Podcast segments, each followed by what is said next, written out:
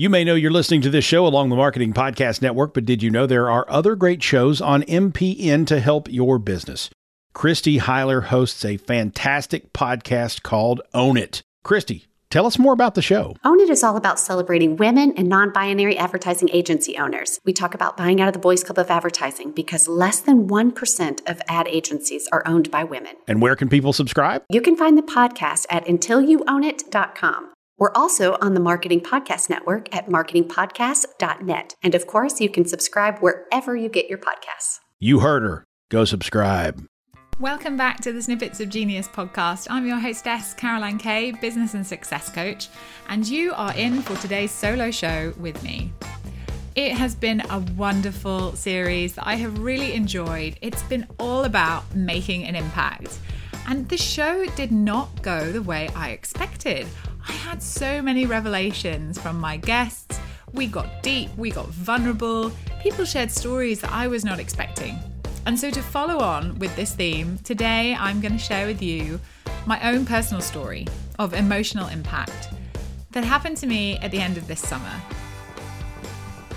Okay, so it all started with a mini break. My partner and I, he's he's an archaeologist, he's called Nico. We went off to southern Italy and we were so freaking excited about this. I mean, my passion for the sea and adventure meant that, you know, going off to southern Italy was just a huge tick in the box, right? But what Nico had found for us was to go on this really amazing underwater adventure where this sunken city had essentially been preserved underwater just due to you know water rising. But ultimately the city was just three meters below water. So we could go and just with snorkels go check it out. It's a city called baia. It's not far from naples. We were so excited to go. And this had all come off the back of nico studying all summer to amplify his knowledge of you know new archaeological finds so it's Friday. We set off really early, and it's, it's three hours down the motorway from Rome, where we live. And we got there, and we found this wonderful place in a place called Pozzuoli. And there was sort of three key towns along the southern coast. And we had a lovely super host. She clearly loved her beautiful home. It had a gorgeous garden out the back. I think it was two floors high. We were on the ground floor, and yeah, it was all super nice. And she basically told us about a restaurant we could go check out nearby. And to be honest, um, this was the first bad omen. We walked along down to this restaurant, and it, I think we went the wrong way. It seemed a very long walk and not the prettiest, almost scenic. And we got there, and she called it a lakeside restaurant. Eh, it was more like a swamp.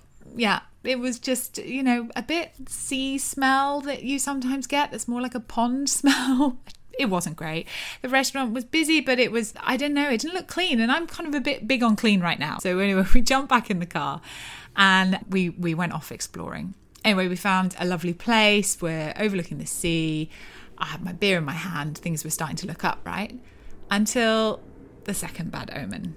So we joined the first tour. This was one of many that Nico had organised for the event, and it was so boring. I mean, I can't explain to you how terrible it was.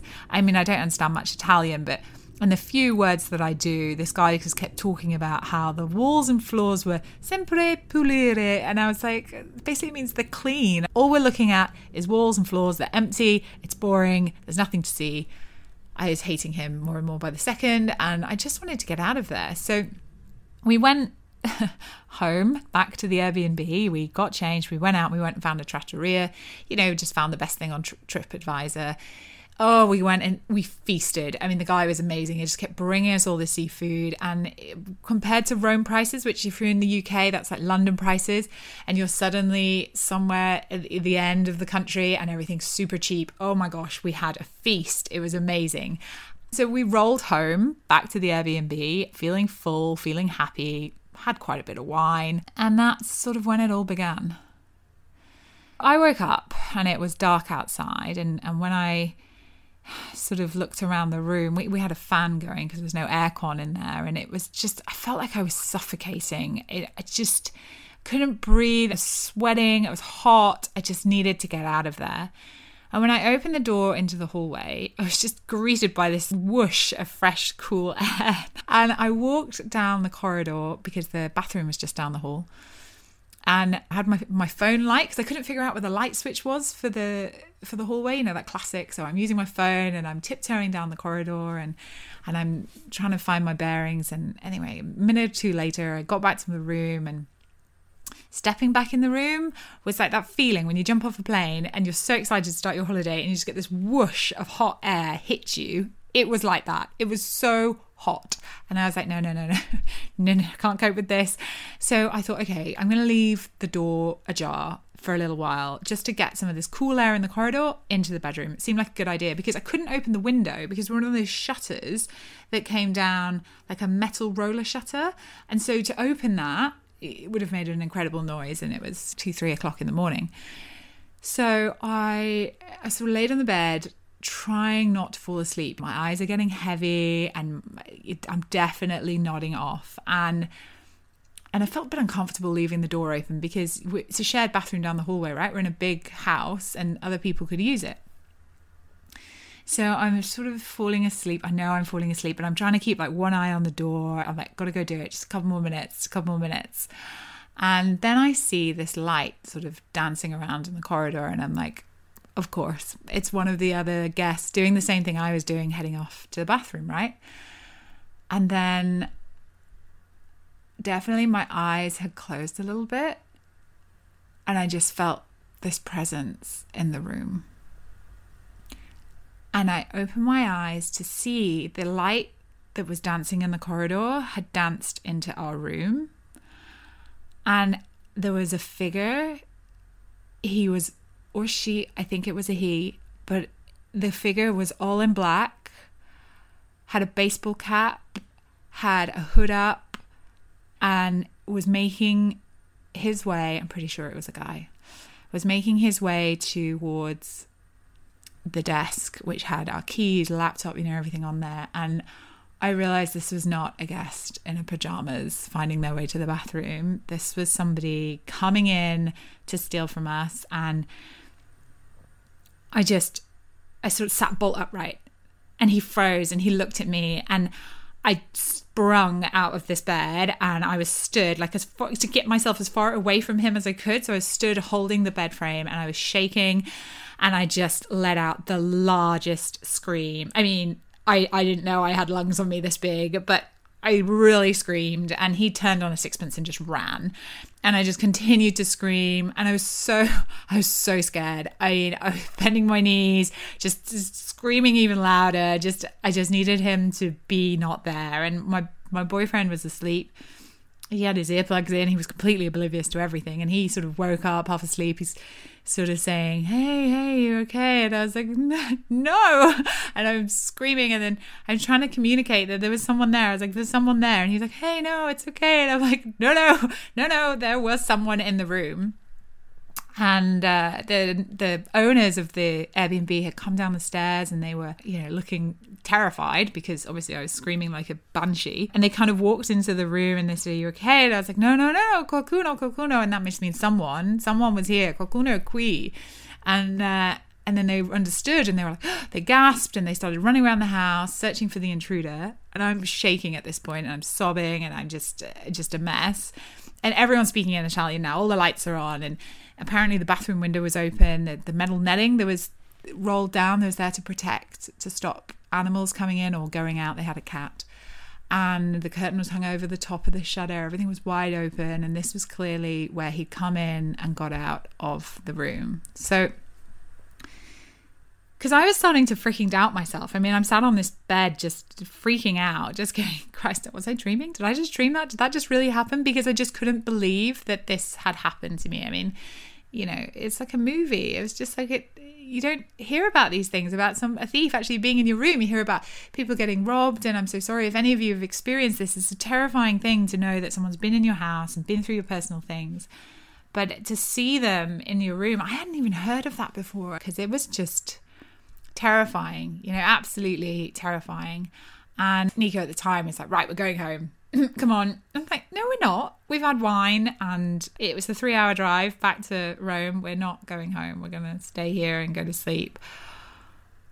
Because I just couldn't really accept that it was happened. And the police had come round and he'd definitely gone, and everyone had searched the house properly, and we locked all the doors, including the inner door, fan on full blast. But yeah, we we had sort of had a sleepless night, to be honest. But I'm so glad that I stayed because I was determined to carry on. And we had tickets, we had this holiday planned. I did not want someone stopping me and living small and in fear.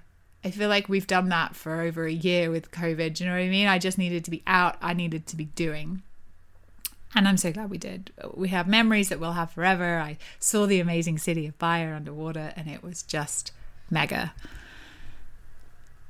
But you know, just the story doesn't end there, you see, because I got home and I really, it's like getting home should have felt better, right? I should have felt more safe. But I lay awake in bed and I just struggled to close my eyes. The slightest sound made me tense. Stories of what if kept racing through my mind. And if they didn't, Nico would kindly say, oh, Can you imagine? No, please, don't want to have that conversation. And it was it was a really weird feeling that I couldn't shake. And the next day I felt super unsettled and just sort of really started to accept everything that's happened. And I had text messages from a friend, and I'm walking, and I just felt the tears filling my eyes. I just was not okay. You know, someone had been in that room, and I'd pushed it down and I'd buried it deep, and I'd determinedly had my good weekend. But now the fun and everything had ended. I was just left with this tension and this anxiety, and I knew that I had to deal with this head on because this wasn't going to go away. I definitely wasn't in the zone to do any work. I definitely wasn't going to, you know, be there holding space for others as I normally do as a coach. So I picked up my phone and I called my sister, which is, uh, she's always a good listener. And pretty much the whole way through, she, we were on a video call, obviously, and she had wide eyes and shock flashing across her face as I was telling her the story. And, and when I finished, she simply said, What is it that you need? Because one of the reasons I was so upset was I'd already flown off the handle a couple of times to my partner in that morning and and I'd just been really on edge and I said I just I feel like I need people to listen to me. I feel like I'm not being heard and that I couldn't communicate my own language what gone on. Everyone thought I'd had a bad dream and was screaming because I'd had a nightmare, not because of something that actually happened. And I just need to feel understood. And, and once I recognized that actually it wasn't so much the event, it was this feeling of not being understood, not being heard that really was the problem for me. I could go home and I could have that conversation with my partner. I could sit him down and I could talk to him. And that really eased a lot of tension between us, a little bit more understanding, a bit more clarity. And then later I called a friend and she's actually a coach as well. She's a wonderful, wonderful human, Nat Lepeka. And I told her what happened, and she obviously sat and listened. And then she said, You know, honey, you got to let it out. You got to let it out. You got to scream, you got to cry. If you need to punch a pillow, that's what you got to do. It's about releasing it. You got to let it out and process what happened. So it, I did that and felt a bit better, but you know, it felt like okay, I've done some cathartic exercises, but I, and I, and I've definitely had an open and honest conversation with my partner, which is always a great thing, and that helps. But I needed some more support. And so it was the 1st of September when I joined Found and Flourish, which is a wonderful community of female entrepreneurs. And on the first of every month, they have something called a mental health check in. And I've never really appreciated the full value of something like this until now. And now I know. I just, everybody should do it. Whether you've had a horrible, scary event or whether you've been through some sort of trauma in your past or now, but it's just actually, if you're running a business and you've just got a million and one things on your plate, you're spinning lots of plates, you've got stresses, you've got organizing travel in, in, in COVID times, you've got family, you've got friends, you've got all these other things happening around you that you're needing to manage and balance as well as running a business.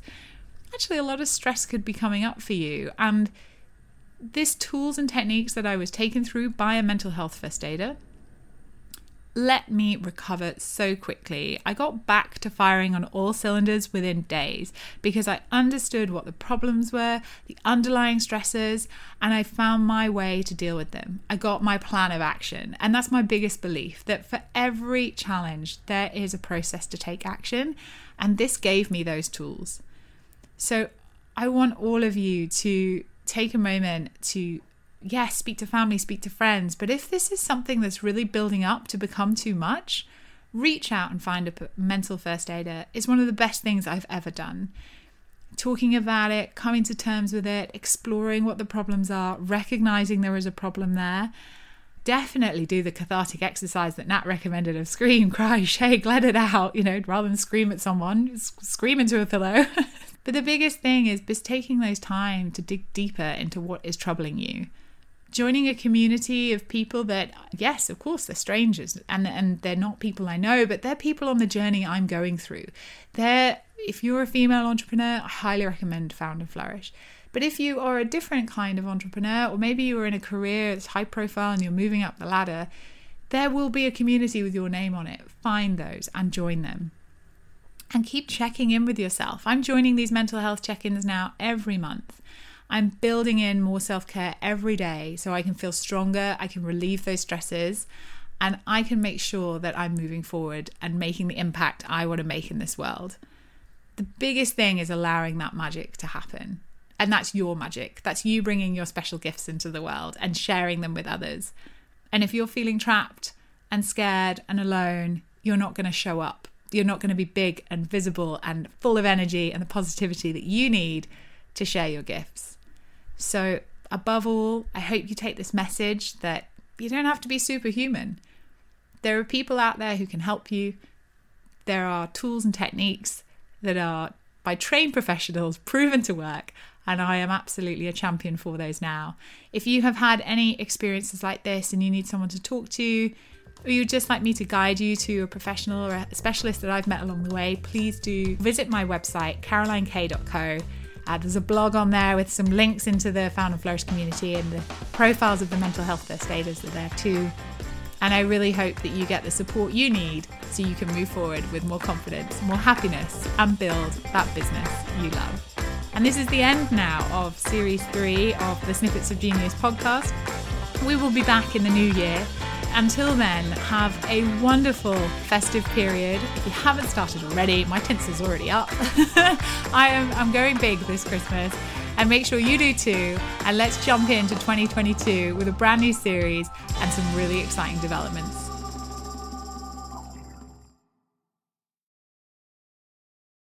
This podcast is heard along the Marketing Podcast Network. For more great marketing podcasts, visit marketingpodcasts.net.